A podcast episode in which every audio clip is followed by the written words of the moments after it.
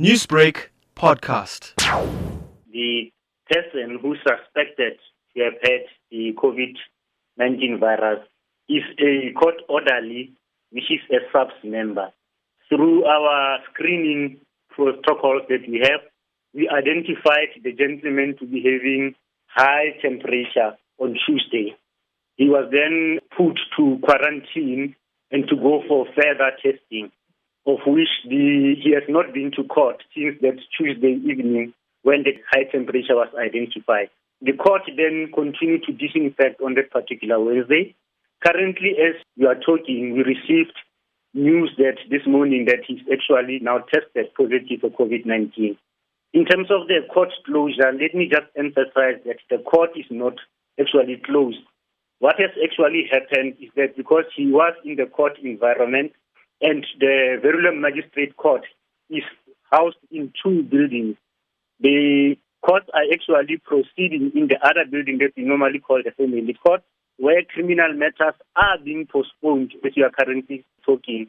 The only difference is that the public was not actually allowed in order to identify areas where the court orderly SAPS member was, as well as to disinfect that particular area.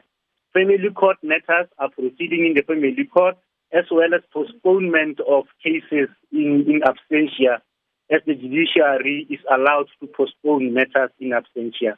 It is currently what is actually going on. None of the Department of Justice staff members are actually off duty.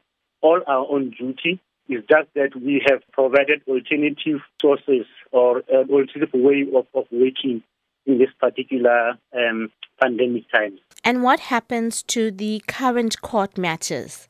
Currently, what is happening is that the site where the SAPS member was stationed is currently being cordoned off so that the public does not go into it.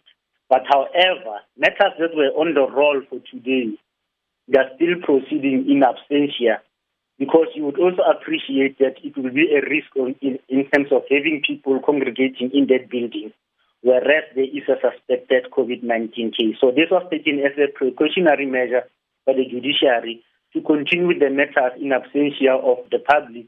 But however, let me also emphasize that the family court matters such as uh, um, domestic violence and maintenance and everything, they are continuing. When do you expect the desanitation process to take place and when will the court be fully operational? We, we expect the court to be fully operational on Monday.